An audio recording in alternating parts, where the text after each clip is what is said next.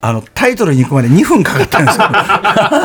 よまあ保坂あかりディレクターのねやっぱ気合い入ったねオープニングでございました、えー7月10日月曜日時刻は午後8時を過ぎました TBS ラジオ第6スタジオからお送りしている「アフターシックスジャンクション」パーソナリティは私ラップグループライムスター歌丸ですそして月曜パートナー TBS アナウンサー熊崎和人です私の先輩でもあります TBS 伊藤龍太アナウンサーのあの渋いナレーションからスタートしました大体2分ありましたが、ねえ今夜はパッケージデザインの秘密に迫る特集となっていますということで、パッケージデザイン、まあ、なんかいろんなこう、ね、こうさっきもね、はい宣伝でも言ってましたけど、あのヨーグルトの蓋開けて、内側がなんかなってる、そういうのとか、あんま気にしてはいないよね、普段はね。気にしたいとは思いつつ気にできる大人になりたいみたい大な。人になりたいですうんし気づかない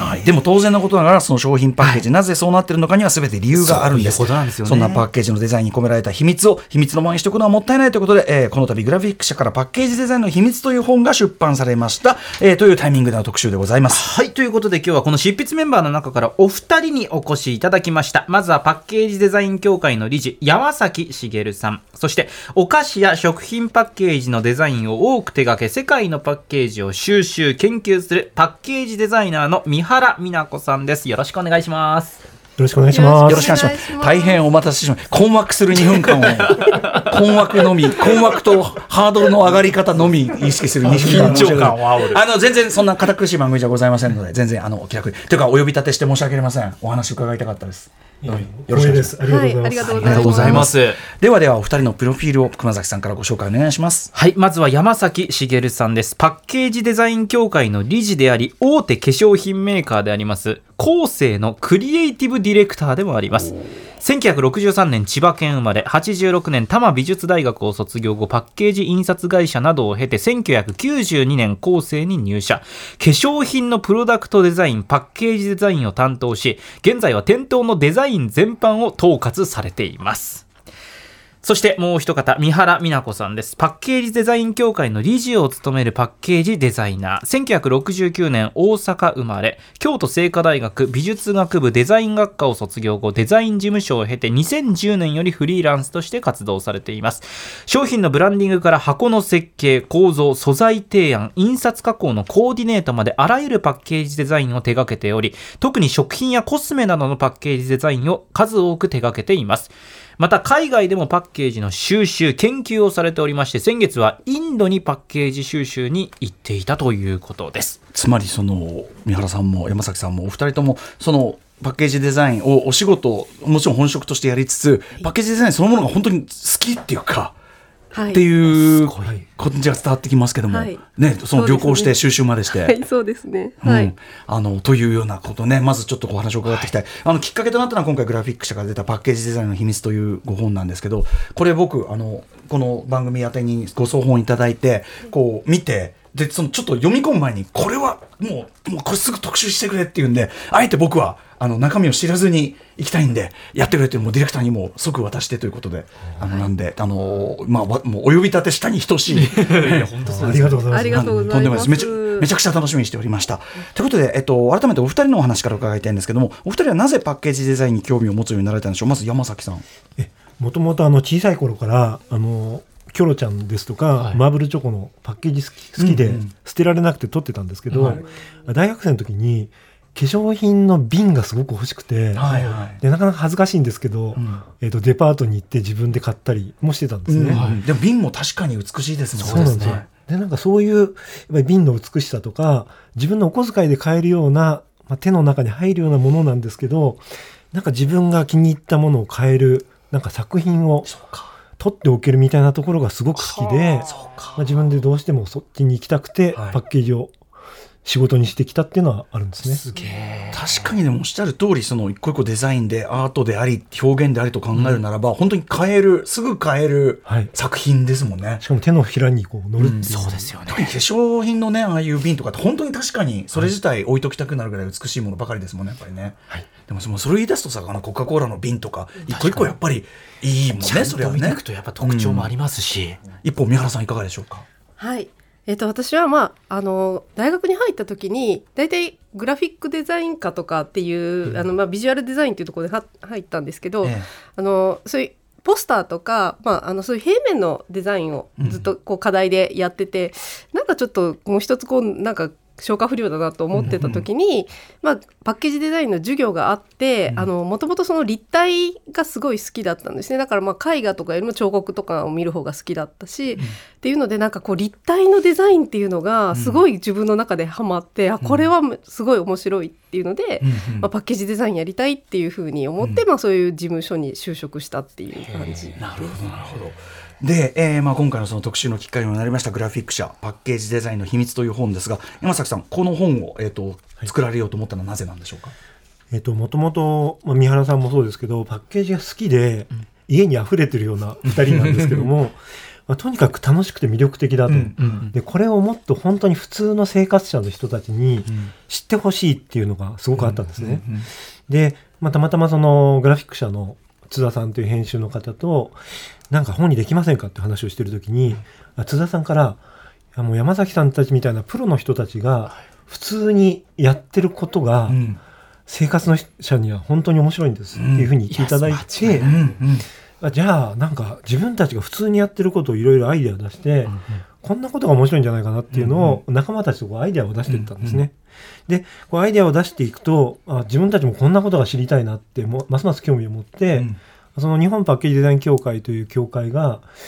企業の人もいるし個人のデザイナーもいるしあと印刷会社の人もいるし、はいはい整形加工の会社の人たちもいるんですね。その会社工場とかのあれも重要ですもんね、いろんな立場の人がいて、まあ、自分たちが疑問に思っていることとかこれ面白いんじゃないっていうことを一つ一つこう聞いてったんですよ。うんうんでみんなすごく親切に教えてくれてインタビューしたり書いてもらったりすることでますます面白いものが集まって「津田さんこれはどうですか?」ということで本にしていきました。そしてで実際出来上がった本がやっぱり僕はもうそのだからあのある意味読むの禁止されてる状態なんですけど あのもうひ一目でこれは面白いというあの一冊でもうねあの実際我々が本当によく知っている商品たちなので、そこに隠された工夫の数々ってもう目から鱗の嵐になろうと、ん 私があ間違いないでのす私取ってやるんでね、えーみたいな感じであの今日はちょっとその中のいくつかのお話ご紹介いただくのを楽しみにしております。はいえー一方三原さんこれ各国にパッケージ収集行くってね、はいこれはやっぱりあのお国柄ってあるんですかあありますねはい、うん今回あのインドに行ってあの、インドのパッケージ本当にレベルが上がっていて、うんそうなんですねあの本当に素敵なパッケージたくさんあったんですけど、はいやっぱ国によってはその輸入のものが多かったりするところもあるんですけど、インドは本当にインドの国内であのメーカーさんがあって、印刷もちゃんと全部してるっていうところが多くて、あのすごい見応えがありました。なんかインドでパッケージデザインのこう特徴とか特徴的な商品であったりとかっていうのはありますかあのねなんか種類がすごく多い、うんうんでカラフルな感じなんですだから多分、あのまあ、人口もすごくね、もうはい世界一っていうぐらいなので、うんあのたくさんなんか種類を作ってもなんか売れるのかなっていう感じがへバリエーションが、バリエーションがその他国よりはいはいあとまあそれこそいろんないろんなその宗教の人とかもいろんなのがいるし、はいい、ろんなモードが必要ですよね多あ分ね。そうだと思います、はいうん。言語だってもちろん全然違う人がね、そう言語自体が違うんだからそこから変わってきますもんねあこれね。そうですね、まうあん基本的にはもう大体のものが英語で作られているああそうんなんでだすけど、へはい、えあちなみにちょっと言わせました先ほどあのグラフィックであの社から出てるパッケージデザインの秘密というこの本あの裏表紙のところにこのこの本自体のなんていうかなデータの書き方がすごくまたあの商商品パッケージのようなはいね裏面表示みたいな感じになってるうんんうんです説ね、明してるのもなんか気が利いてるってこいうのパッケージがかっこいいですよね、本のね。本になってますね。ちょっとぜひ皆さん、あの、ちょっとあの、でお手に取っていただきたいと思います。はい。持ち運びがしやすい B6 変形型とかね、これね。なんかすごくこう食べ物っぽ いこうデザインこれが書いてある本で買いたいな、実際。さてさて、ということで今日はですね、パッケージデザイン、えー、会を牽引しているお二人に、えー、ある意味業界の中の秘密を教えていただくという特集になっております。えー、ちょっとね、CM に行く前に、ちょっと大事なこの話を伺っていきたいと思います。最初のトピックです。こちら。パッケージデザインの歴史。はい、ということで、まあ、多分商品は、まあ、手渡しこう売られていう時に持ち運び用の時とか何かに包む必要が出たその瞬間にパッケージというのが出てくる、でそこに何かこうデザインというどのが、ね、うこだわりがねこだわりが発生しだしたのかこだわりとか何かが入るというタイミングがあったと思うんですが、パッケージデザインにこういうふうに企業とかが力入れるようになったのはいつ頃からという感じなんでしょうか。はい、あの昔はですね、まあ、パッケージデザデザイナーっていう存在もはいなかったわけですね。うん戦後なんかはあの割とお菓子の店主さんが、うん自分が好きな画家にはいお願いしに行って、ほうその画家に頼んで書いてもらったりしてたお時代店がごとに結、構まあは、い絵とかが絵とかがデザインとしてあるって感じそうですね、うんうんえ今もですね僕大好きなんですけど学芸大学にうんマッターホンさんっていうんう洋菓子屋さんがあるんですけど、マッターホンはういん、そこのあの絵をですね、うん鈴木慎太郎さんっていう画家の人がはい描いていたものが今でも使われてるんですけどへ昔のものはすごく素朴だったりとか不思議な魅力があって、うん今もすごくパッケージが魅力的なんですけこどれも、な何年頃のあれなんですか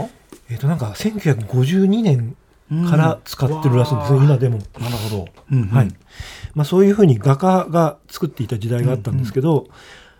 高度経済成長期っていうのが、はいはいまあ、俗に1955年ぐらいからうんスタートするって言われてるんですけど、はいそうするともうとにかくたくさん作ってたくさん消費してっていう時代になりますよね。うんうん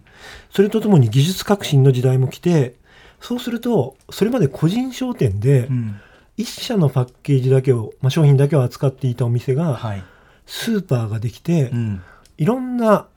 ライバルの商品と一緒に並ぶような状況ができてくるんですはいねはい。はいそうそうすると何が起きるかっていうと、はいパッケージで、まあ、物言わぬセールスマンなんて言われてたんですけど、うんうんどのぐらい自分の商品が優れてるかっていうことうをんうんアピールする必要が出てくるんですね。はいはい確かにでそうかその辺のテクニックとか技術がどんどんどんどん進んでいってまあプロのパッケージデザイナーっていうものが確立していくっていうことがあります。そこでこうよりこう使いやすかったり目立ったり、はい何かっていう工夫する必要が確かに横並びで同じ商品が違う種類あるからこそ生じる何かそうですねそうですね確かに確かに、うんうんうん、でパッケージデザイナーという、はいまあ、役割もできた、そうですね。はい、でそこからはい、であのちょうどその時代の1960年に私とあの三原が所属している日本パッケージデザイン協会というのが設立されるんですけど、はいまさにその高度経済成長期のど真ん中にスタートして、うんいろんなこうパッケージデザイナーが集まってはいみんなで議論しなりしながらその高度経済成長とともに成長していったっていう歴史があります。うんうんでさらに、まあ、たくさん作ったりするんで、うんうんたくさんする作る技術うんパッケージをたくさん印刷して、うんたくさん収めてうんそのためには全く平らにしてはいたくさんのパッケージを工場に送って、はいで簡単に開く技術、うんまあ、そういった技術もすごい重要になってくるんですね。はいはいとますますその技術職っていうものが重要になってきてたくさんの人間ができて、はいパッケージデザインの、えー需要と技術が高まってきたっていう歴史があります。要するにねおみ店頭とかで売ってなんかまあ一応うんもう入れればいいやってやったら、そんなにこう積むことを想定してないようなデザインとか、はいではもうダメになってくるしあの面白いからギザギザにしちゃったりね とかそういうのもダメでしょうしそうですねみたいなちゃんと輸送もしやすい、こう、はいコンパクトにまとめて運びやすいわあでしかも届いたら開けやすい開けやすいそうとかみたいなのがあるわけですよね。はいうんこれあの今主に日本の歴史を伺ってきましたけど当然そのアメリカ等でたその食品産業とかた大量生産みたいなのが起きた瞬間にやっぱそれが生じたんですかねやっぱね。そうですねなんか主にやっぱりアメリカからの影響っていうのがすごく強くて、うんアメリカの文化に憧れてまあ私の世代なんかはそういう時代なんですけど、まあパッケージもそういう歩みがあった、うんアメリカの影響が強かったです、さっきコカ・コーラの瓶って言いましたけどまさにあれなんかアイコンそのものですもんね。確かにあれ自体がブランドっていうか。そうですねそうねはいはい、ということで、えー今日はですね、えーいくつかパッケージのね、えーと商品をご覧あの拝見いただけるわあの拝見させていただけるわけですがちょっと最初に結論めいた感じになりますがこれ三原さんに伺います良いパッケージとはどんなパッケージというふうにお考えになりますかはいまあなんかいろんな切り口あると思うんですけど、はいまあ一つは売れるパッケージ。うん、うんまあそりゃそうだ、まあはいそうそうあ目の的だもんなもう売れてなんぼなので、はいあのやっぱりまあ売れないと始まらないっていうところですね。なのでまあそのいいかっこいいデザインとかおしゃれなデザインっていうよりはやっぱ売れるものっていうのが、やっぱりいいパッケージじゃないかなと思います。うんなるほどうんでもまあ売れるイコールまあその好かれるってことですよね、うんそのそうですね消費者にはね。はい、まああのなんかねたまにダサいパッケージで売れてるのあとーかっこいいパッケージで売れないのとどっちがいいですかとか聞かれることがあるんですけどうわーもう確実に売れる方がかあのそれはデザインとして、はいパッケージデザインとしてはいいなるほどはいですね。なるほど。はい。ということで、今回はぜひ皆さんね、あの、リスナーの皆さんもよくよく知ったような、えー商品のパッケージにどんな秘密や企み、工夫が隠れているのかというお話、開発者の汗と涙の物語を伺っていきます。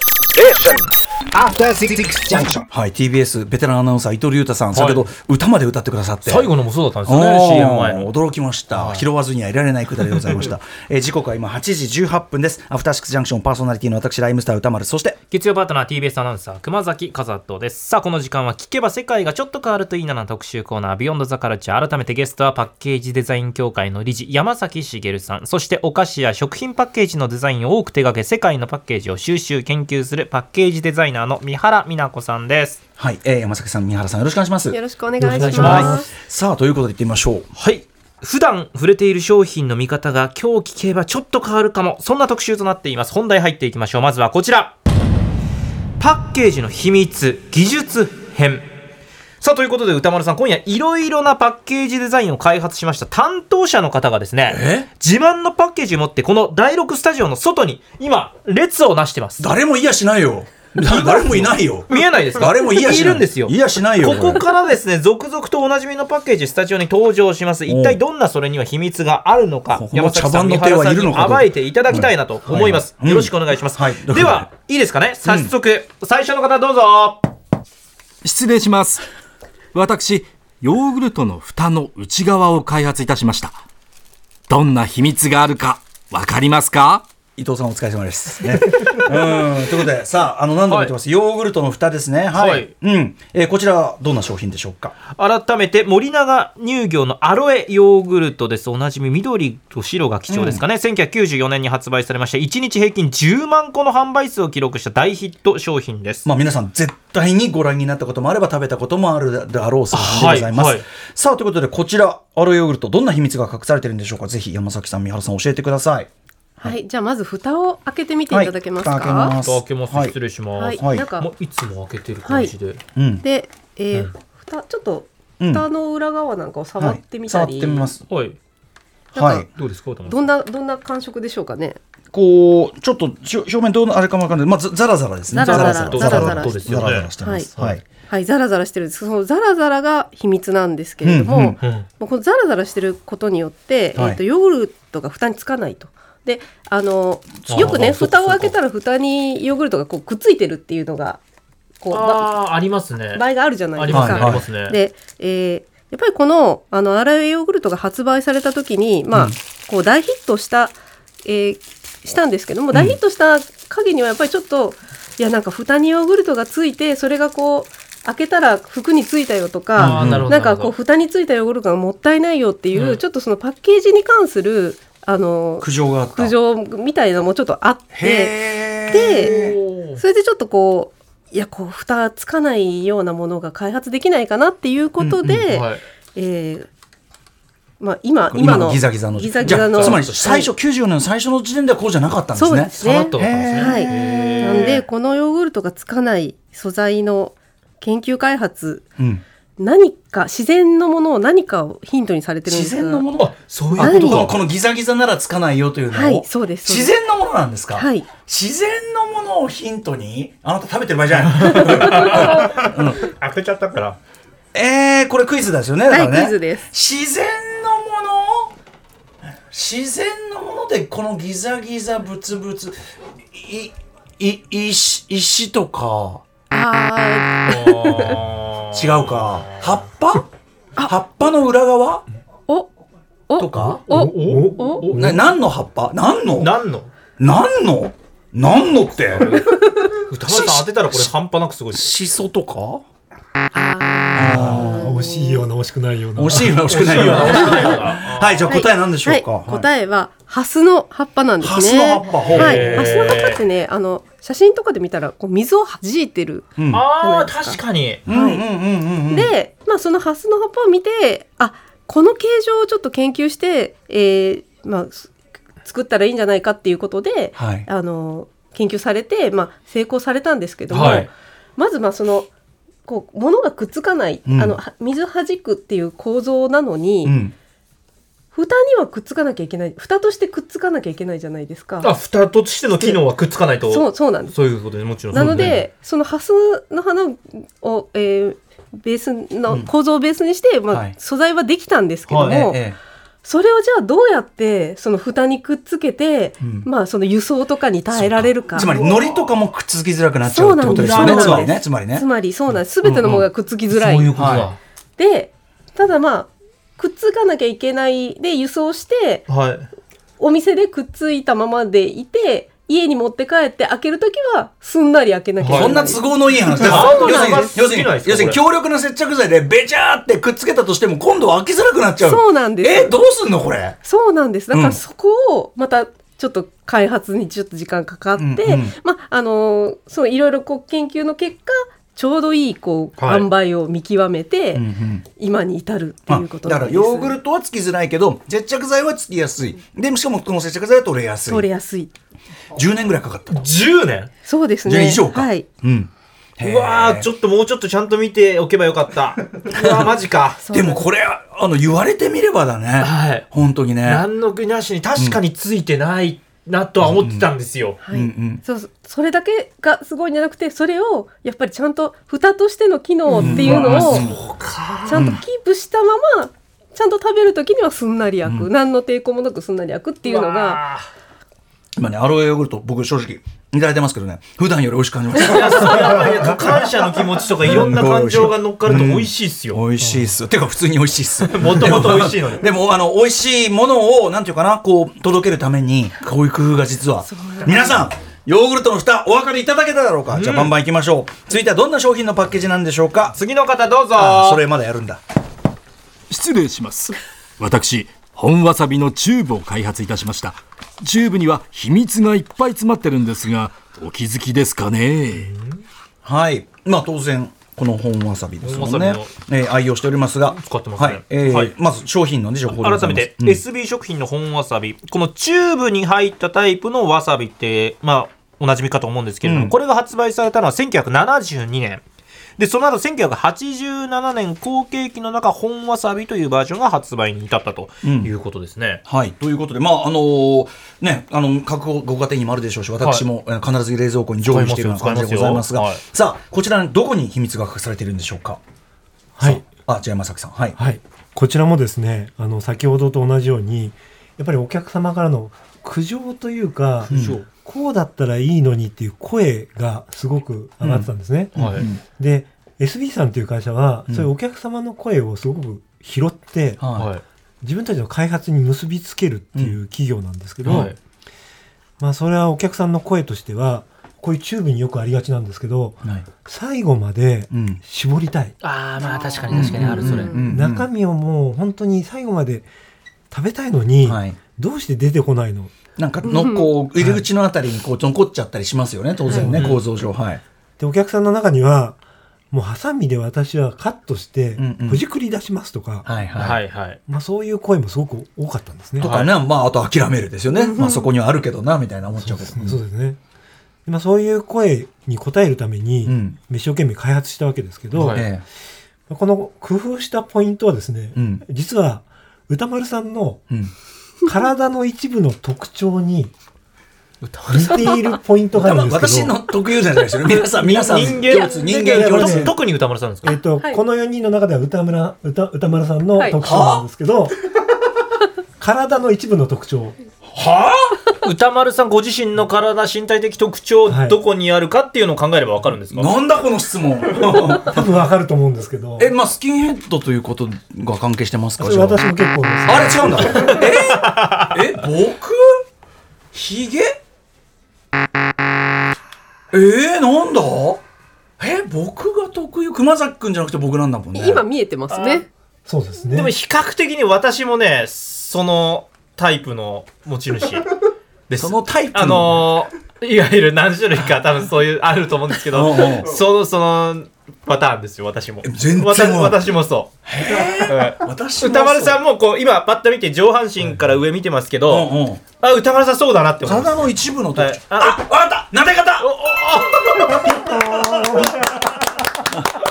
そうかああわかったわかったああそうなんですこれつまり、蓋開けてみてください。はい、あそうですね。はいあはあ、確かに。い、チューブの要するにこう直角になってたりするとそこに溜まっちゃったりするけど、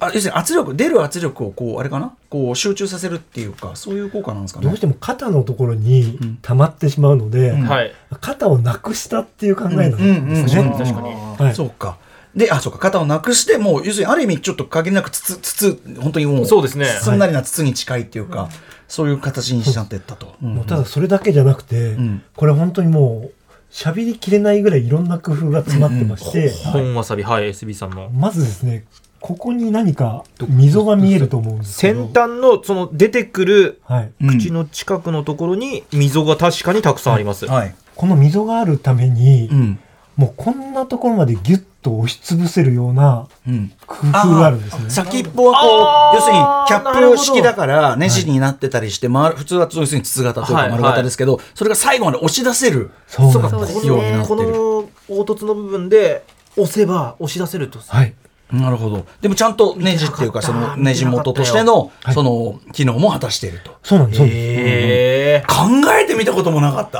確かに。そこがネジの機能を最後まで残すために、うん。普通こっちだけにネジがあるんですけど、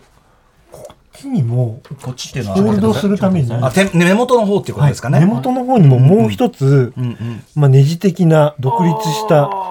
こういう山があるんです、ね、要するに通常そのネジのその山っていうのはこうはい渦状になってて、要するに全体を取り囲んでるんだけどそのネジの山そのものは途切れてるんだけどそれをカバーするために根元側にももうそのネジのまああるんですあねれを入れることでほまあなんていうかなほこう総合的に補強する作りになってるというかはい、感じですかそうでね。すね。はうい。んでなおかつですね、うんこの肩のところが、はいなんか不思議な形してますよね、なんかいわゆる撫で方。なんか二段っていうのかなはい感じになってる。うんうんこれちょっとデコボコしてるのでがこうこうはいこうわかるちょっとわさびわわかさるび風というか。わさび風な、うんうここがですね押しやすいし押してまたうん戻すときにはい形が復元しやすいんですよ、このあこの形デですコかボコ型というかはいちょっと蜂の姿みたいなあれがついてますけどそうですそうですあそれが復元しやすいはいへーめちゃ語りますね。 いやいやいや語っていただく語語ってりいすぎただなくはい語っていただきたいへえいやもう本当にもういろいろんな工夫があってですねこの入り口にはいちょっと皆さんちょっと気づけこのわさび今日ちょっともらっていって家でたくさん使って最後の使い切るところ使い切る瞬間にそうありがとうたくさんわさび使おう今日からうんしかも使い切りねてーそのメーカーからすればねその最後の使い切るかどうかなんてある意味ねそんな確かに気にするようなことじゃないだろうにやっぱりお客さんによろちゃんと喜そうですねんでほしいし、あとやっぱ使い切ってもらうほどそんなに大事に使ってもらうと嬉しいですもんねそれはねなんかお互い嬉しいっていうのもあんのかな、いやーすごいびっくらこいたびっくらこきましたという本わさび中の工夫でございましたどんどんいきましょうはい続いても来てますよよ次の方どうぞここが歌丸さんが映画表されてるあの第6スタジオですか、そんなにキャラクター変わってるように聞こえ失ない礼しますお世話になってます私ペットボトルのキャップを開発いたしましたどんな秘密があるか歌丸さんわかりますかはい、ペットボトルのキャップ、今、はいえっと、ご部屋に置かれてるのは、あれですね、えっと、明治のい R1 というね、 R1 です飲むヨーグルトみたいなやつかな、はい、はいはいはい改め来てまこすちらを説明しますと2009年に発売されました明治の乳酸菌を使用しましたドリンクタイプのヨーグルト R1 赤基調のあのデザインですねそして1989年に発売されました伊藤園の多いお茶シリーズというのもあるということでしょうかねこの2つははいい、はい、うん、はい、でまずは R1 から R1 いきましょう、えーこちら、どのような工夫があるんでしょうか。はい。まず、えー、それを見ていただいて、はいなんか気づきませんか。え、見て、見て R1 のえキャップの部分ですかキペャッットプをボトルのキャップの部分を見て気づ、 R1 のキャップえーいや、で別もに何の変哲もなでも全部そいうですキよャねップに見えるけど。なんか特徴あるんですかこえれそうねあのまあ最近海外のミネラルウォーターとかでこう、はい低い背の低いキャップっていうのが結構ありますよね。あれや使いに使いにくい、ちょっと開けにくい。わかりますはい、で、はいあの、あれは、まあ、環境配慮、まあ、だ、あの。プラを削減しようっていうことで、ああいうことになってるんですけども、そそううだなったらるとはい、やっぱりちょっと開けにくい。確かにちょっと開けにくいあ感じじゃあこれも実は低いタ低イいんプです。だ低いタイプなんですけあどそ、ただ。開けやすくする工夫がされてるんです。えギザギザとか関係でもギザギギザザギザは何だってありますもんねうんそのギザギザが。えギザギザがなんか他と違うギザギザなんですかえいーやわからないまあギザギザがよよく見るギザギザギザギザが細かい粗いじゃあ実際に開けてみてくださいさあ開けるえ、開 R1 けやすを。はいですか開けた開け、はい開けやすい。開けました何のストレスもない。はい、えっ、と正解は、はいうんこのギザギザの溝ああの深さがうんこううん溝の深さがこう、うんなんていうのかあのーはい均一じゃないんですよえ、あギザギザギザギザがが均一じゃなくて溝ギザギザ幅が溝が、うんうんうんそうギザギザ幅こう細いところと太いところがあって、はい手が引っかかりやすくなってるえそれだと引っかかりやすいんですかあの幅が違うとあそそうそうですね、うんうんうんうんあの細いところ、まあ、上から見たらあ結構ね見るとねあそうよく見ると本当だ結構ね真剣に見ると確かま、に。真上から見るうと、ん結構あのー違うちょっとこう細いところと分厚いところがああつっまりて本当だ。浅い浅い部分は指を引っ掛けるっていうかそうなんですフィンそガーうですチャンネル的なあれをそうです果たしてるってことですかね上から見ると確かに。めちゃくちゃ微妙ですよギザギザがめちゃ大くちきゃな微ところ妙とで小すさいところがある。こんな微妙なんでそのフィンガーチャンネルになるんですかまあ、ということですね。へえなってるんですよね、はいなってるんですよね、はいへえこれでもよく見ると他のだからやつはち多分違うんでしょうね、はいこれ今僕ね開けてあ開けてこんな浅いギャップだったんだって気づいたんですよこれ全体像で確かに浅いのって確かに開けにくいなって思うんですけど、うん R1 に関しては浅くてもその開けにくいな感がなかったから浅さに気づかなかったです。そうですよね。美味し いはいすいませんへえあこれは言われなきゃ絶対に気づかないすげえすごい。はい、という R1 ご紹介いたしました。さあ、えー、ペットボトルの、ね、キャップを皆さん注目してくださいね。続いてのパッケージいってみましょう。はい、次の方、どうぞ。え、あの、あすいません。オンラインで失礼します。えー私、 あらゆるパッケージの箱の底を研究、開発してきました。いっぱい箱を送ったんですが、えー届いてますかはい、えーと、これ、はいあ、いろんな、これパッケージデザイン全般ということですね。えー箱型のパッケージデザインということでしょうかね。箱の底はって言ってましたいかね、箱の底、はいさあ、一体どんな秘密が隠されているんでしょうか。はい。はい、山塚さん。えっ、と、通常パッケージは正面が顔なんですけど、うん。まあ意外とこのお尻部分はい。にも工夫がいろいろあります。お尻教えてるのはそこですかね。そこですね。あんまでも見えないですよね、陳列されてたらはい。えで、まずはですね、あの、畳みやすさっていうのを最近すごく工夫していー、て、畳みやすまさ。あ、リサイクルするためには、あちっちゃく畳んうんでうん捨てることが重要になってくるので、ーうんうん。まあ、畳みやすさ確をかに追求したりしてるんです、時々こう分解しづらい、畳みづらい、あれやだよねだってね、うんさあそんな時に、まあ、こういうところにですね、うん、こういうこれ先ほどの本わさびですけども、本わさび。ああのね、はい、親指バキッとこうな親指っていうのかなその指を指を入れると。入れてバキッとこう開きやすくなっているそこをペペジャンコにするためにうんうんバキッと開いてうんこう捨てるってあいこうれような嬉こしいとが、ああ、確かに当たり前にやってたけど、そうなんだようんうんな。はい、はいはいはいそれからですね、うんはい。えっとこれを見ていただきたいんですけど、うんこれはえっ、とアース虫除けネット、うんこれすごく薄っぺらいじゃないですか。薄い箱ですね。はでい。普通だとこう倒れやすいんですけああど確かにでもピタッとはいそうあ確かにあ安定感安安定感定あ感ありりまますすねねうんこれちょっとそこを見てもらえますかそこえ、え、んでのの変哲もなんか見えるけどあちょっと待って滑り止め的あそなこの横のえつなんていうかなこう足にあれってなんてなんて言えばいいのかな側面がちょっとだけ、はいえっと足4つこう飛び出してて四本足みたいな感じですね四脚になるというか、はいになってる数ミリだけですけどね。数ミリこれはい。この足が立ってるためにどうしてもそこってこう丸まることは多いんですけど、はいはいしっかりこうスクッと立つへえこれでもあれですねその、えっと、輸送の際のそのさっき積み重ねとかそれのあの邪魔にはならないんですかねこれはちょっと出てるのは。そうですこれはあの、むしろ箱をこう収めた時にもたくさんこう収めた時にもきっちり収まるんで、はいはい全く問題はないんです、あ問題ないただここが爪が折れないよう折れないようににはい微妙な設計をしてですねこのすい設計本当に1ミリ程度なんですけどそもそもそっか、はそもそも折れない程度のその長さと、まあ、髪の強度とかもろもろみたいな、すごいな、アイデアが。確かにね出てるようで出てないっていうかもうギリなんだよね言われなくかったら正直あんまり出てる感じはないんですよね、本当だよねはい、真剣に見たらあちょっとっていう改めて絶対に言われなきゃ気づかないですでも言われるとなるほどっていうね、はい、はいはいさらには、はいあのは箱のお尻ってあんまり見ないと思うんですけど、はい今日ちょっとあの量産型の箱の4つのタイプを持ってきてみたんですけども、うんうんこの4つの違いって分かりますか4つの箱、まあ、それぞれ四つの違いそれぞれ商品ははいなんですかねこれは、えー、とさっきの本わさびと,、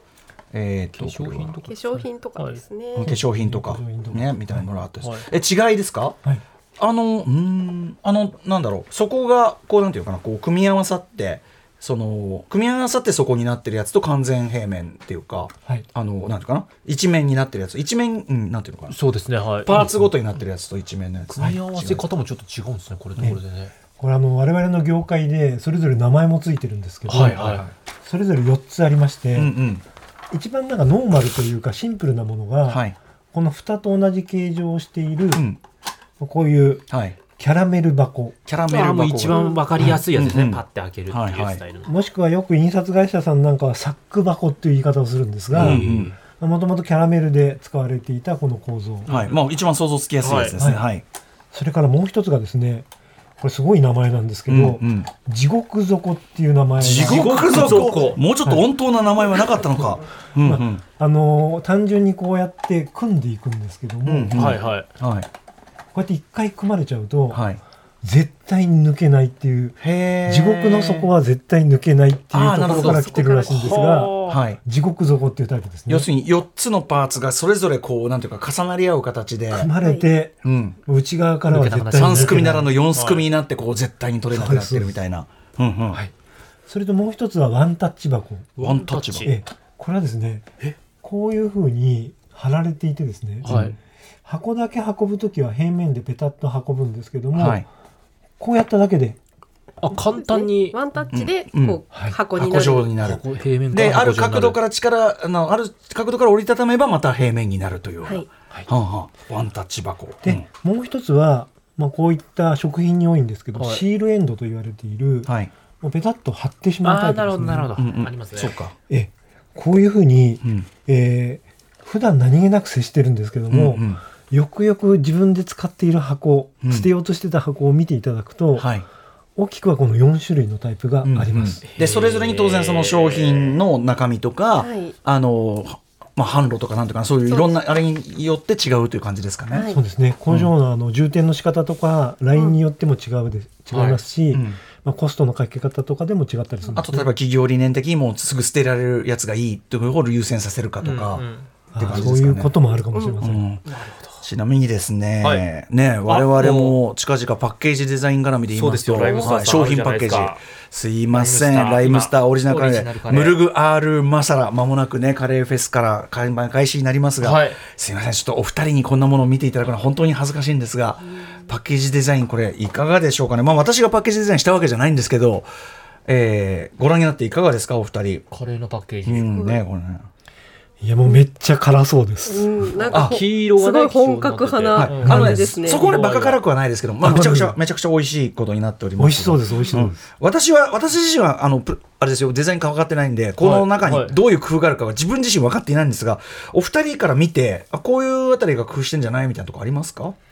三原さんじゃあのあこれあの最近こういうねあのオリジナルカレーとかご当地カレーとかすごくたくさんあるじゃないですか、はいだか多ら、いですねはいスーパーで陳列するときにこうのん本棚みたいな感じでこのはい側面の細い部分をはいこう本のようにこう背表紙が出る。背表紙うんうんうんなんか背表紙っぽくここが縦にデザインをちゃんとされている、背表紙で並べられることも意図している。意図して確かにちゃんとこうあの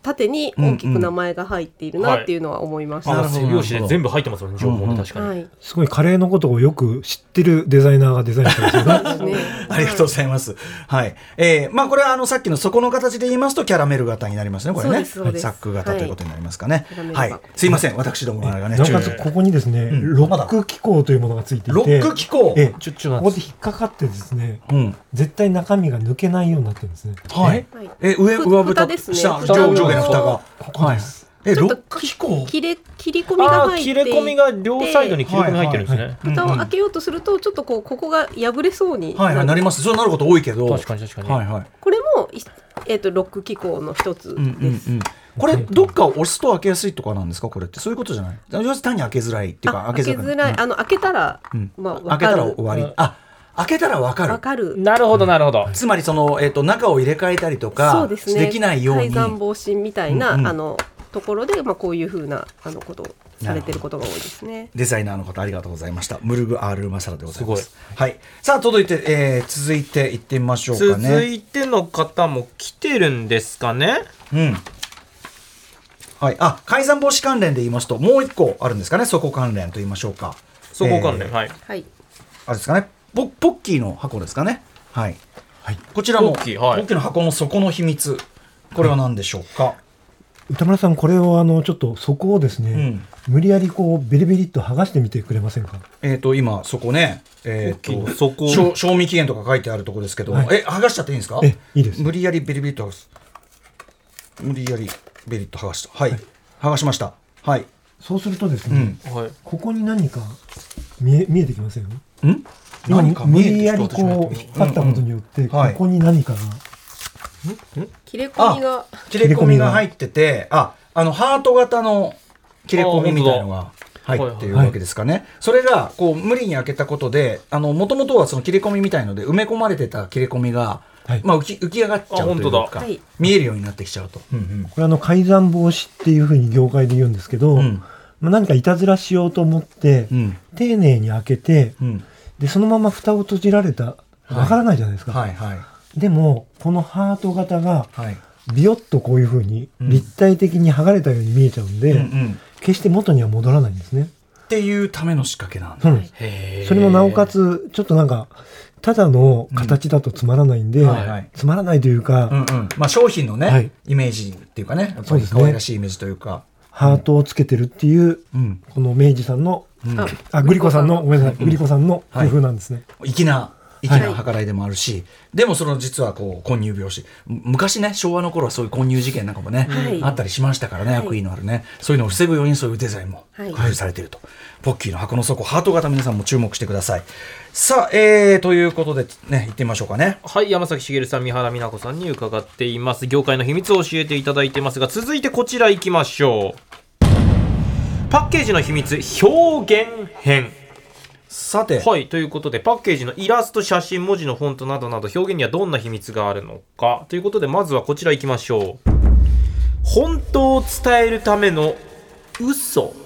はい、本当を伝えるための嘘どういうことでしょうかはいはい。えー、とフリーズドライのお味噌汁のパッケージを今ねご用意いただいたんですが、うんはいまあ、よくあの、ええいっぱい売ってますよね、はいい、ろんな種類、美味しいですよ今ね、はいはい種類も多くって美味しいし。今この写真ですね、うんはいこのお味噌汁の写真を見てなんかこう表現にどんな工夫がありますかこれですかはいえ写真写真表現に工夫えー、なんんーえあの美味しそうな味噌汁美味しそうな写真にするっていうあ違 うえー、ねなんだろう密度密度密度いつもこうお味噌汁を飲む時をはい思い出していただけますか、普通あの湯気が立ってないえ湯気立ってないですね。確か違うか違うかあれいつも食べるとき思い出すはいなんだ湯気以外はい答えはですね、いうんまあ、こんな風に具は浮かないんですよねあやっぱりああ、そそううかか、具沢山だったもっとそうです具よねはのか具はうわ沈むでる確確かかににめっちゃ浮いて るそうなんです。具が浮き不出てますね自然に浮いているんです。確かに、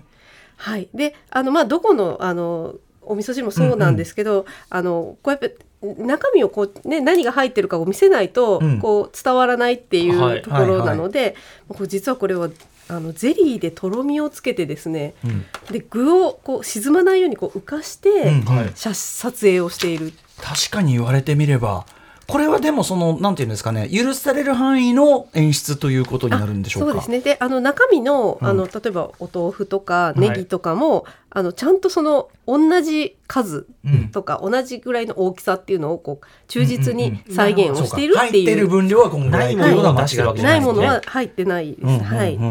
なるほどうわ全然うわ悔しいわここ当てたかったわこれそうだそうだ。はい、えーということでじゃあフリーズドライの味噌汁とかねまあそういういろんな写真とかね、はいそう写真表現なんかもちょっと皆さん注目してください、はい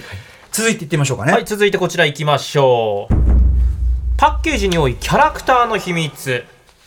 はい、えー、ということで、キャラクター、まあ確かになんだろうね、わかんない、うまい棒のあいつとか、はいすはぐ、いはいすぐうまい棒のあいつの話しますけど、もうパッて出てくるのはそうですねとかね、いろんなキャラクターは載ってたりしますけど、これ傾向というのがあるんですかそうなんですよね。あの、なんかよく思い出していただくと、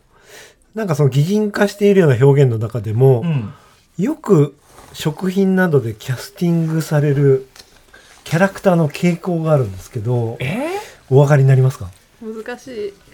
えー、 そのなんだろうよく言うねあのとんかつ屋の看板に豚がニコニコみたいなそういう材料系のやつとかじゃなくて材料って失礼ですね材料って失礼ですねすいませんね豚ちゃんねありがたくいただいてますあとまあ料理飯系だったらやっぱりコックさん、おおおいいですねお菓子だったらパティシエ風とかそういうやつですかね、そういう人たちってこう一般的にん何さんって言い ますえ何さん何さ何さんえコックさんとかですかだからじゃなくてまあ結構やっぱ男性系ですからね。ああ確かにしかも少年とかじゃない。うんうんうん確かにおじさんそうです。えあおじさん推し当たりです。んおじさんが あキャラク確ターかにになりやすいあこうやって並べられると笑うおじさんキャスティングのパッケージたくさんありますけども確かにボスとかもそうですね ああのー確かにボスとかおじさんがやっぱり多い。まあカールとかもねチャルメラのチャルメラおじさんカールとかまああのシェフですねシェフの雰囲気、まあはいトはいリスとかも含めてトリスもおじさんだもんねあプリングルスもひげおじさん かはいはいはい。へえこれななんでですかやっぱり結構我々あの4つの傾向を自分たちで独自調査したんですけど、はいうんキャスティング例と言わせてもらいますけど、ええ一つ目のキャスティング例は、ボスとかに代表される、うんあとあの、クラコンさんのうん塩昆布っていうところに、塩昆布町塩昆布塩昆布町ね、塩昆布町、あの宮田さんの知り合いが仲良しはいはいが、ああそうなんだ、ええうんうん絵を描いているはいはいこの人たちは信頼できるうん頼りになるおじさんなんですよ。ああーたおじさんでもタイプがあるんですうんねうんうんはいなんかこうボスなんかパイプなんかねやっちゃってそうですうんもともとボスは働く人の相棒っていうコンセプトがありますのあでそうか、ええまあ、信頼できる、うんで二つ目はまさにさっき歌丸さんが言ってくれたんコックさんですね、うんうんコックさんが伝えるこだわりうんこれはウェイパーですとか、まあ、よくあのウェイパーはその創業者の顔らしいんですけど、うんベテランコックさんとかパン屋さんのおじさんっていうパターンもあります、はい三つ目は味を追求し続ける姿うんほうまあやっぱりその年輪を経てるというかね、そういうイメージもありますからね。そうですね、チャルメラのおじさんとかですね、うんはいはいそれから4つ目は、えー、とおじさんならではの親しみやすさ、カールおじさんですとあーか、まあプリングルのおじさん、これはだから、カールおはいじさんとかそうですけど、そのなんていうかな、あの端的にちょちょっと舐めていい感じがするっていう か、そういう感じもあるかもしれませんね。でもこれはひょっとしたらあれですよね、そのあの今の社会に定着したそのなんていうのジェジェンダー的なその固定的なイメージっていうか、そこが変わってったらまた変わっていくかもしれないあそうれですねではありますよね、それはね。うん、まあでも割とこうこういうパッケージってずっと使われるから、例えばジンタンとかみたいに、確かにそうですねなのでやっぱそういうところが残ってるっていうのがあるかもしれない。はさてということであっという間にお時間来ちゃいやー面白かったというようなことがいっぱい書いてある本の中ですねもう私この本早く読みたくてしょうがないんですけど今紹介したのがあくまで一例でこういう話がどんどんあるわけですよね、はい本の中で、ということで改めて本のお知らせをしておきましょうはい、パッケージに込められたデザインの工夫がいっぱい載った一冊になっています。パッケージデザインの秘密はグラフィック社より税別1800円で販売しています。はいあのめちゃくちゃもうこういう話がさらに突っ込んだことでね今日お話しきれなかった部分もね当然のことながら細かいところまで書いてありますんで、えーこれ私も自熟録するのを楽しみにしております、えーぜひ山崎さん三原さんそれぞれのお知らせことなどあればお願いしますじゃあ山崎さんまずはい、あの今日の話もありましたけれども、皆さんぜひ、このパッケージデザインの秘密を知って、自分の身近にあるパッケージの秘密を自分でも探してみてください。そうやってパッケージに興味を持ってもらえたらすごく嬉しいです。またねパッケージデザイン協会にね未来の会員が、あの増えるかもしれませんからねそれぜひお願いします。はいはい三原さんいかがはでしょうい、私もおな同じようにあのパッケージデザインもねあの毎日見てるけど全然気にしてないっていうことが多いじゃないですか。やー本当にそうだった。あのあのちょっと興味を持っていただけたら嬉しいなと思います。いや、でも、今日の話聞いたら、もうちょっとなんか、キョロキョロしちゃいましたね、なんかね。や、そうですね細かいところが見たくなりますね。ちょっとその目の付けどころというのをね、学ぶ意味でも、ぜひ皆さん、グラフィック社から出ております、パッケージデザインの秘密、こちらの5本、えー読んでみてください。ということで、本日はパッケージデザインの秘密特集でした。パッケージデザイン協会の理事、山崎、山崎茂さん、そして三原美奈子さん、ありがとうございました。ありがとうございました。ありがとうございました。 After Six Junction.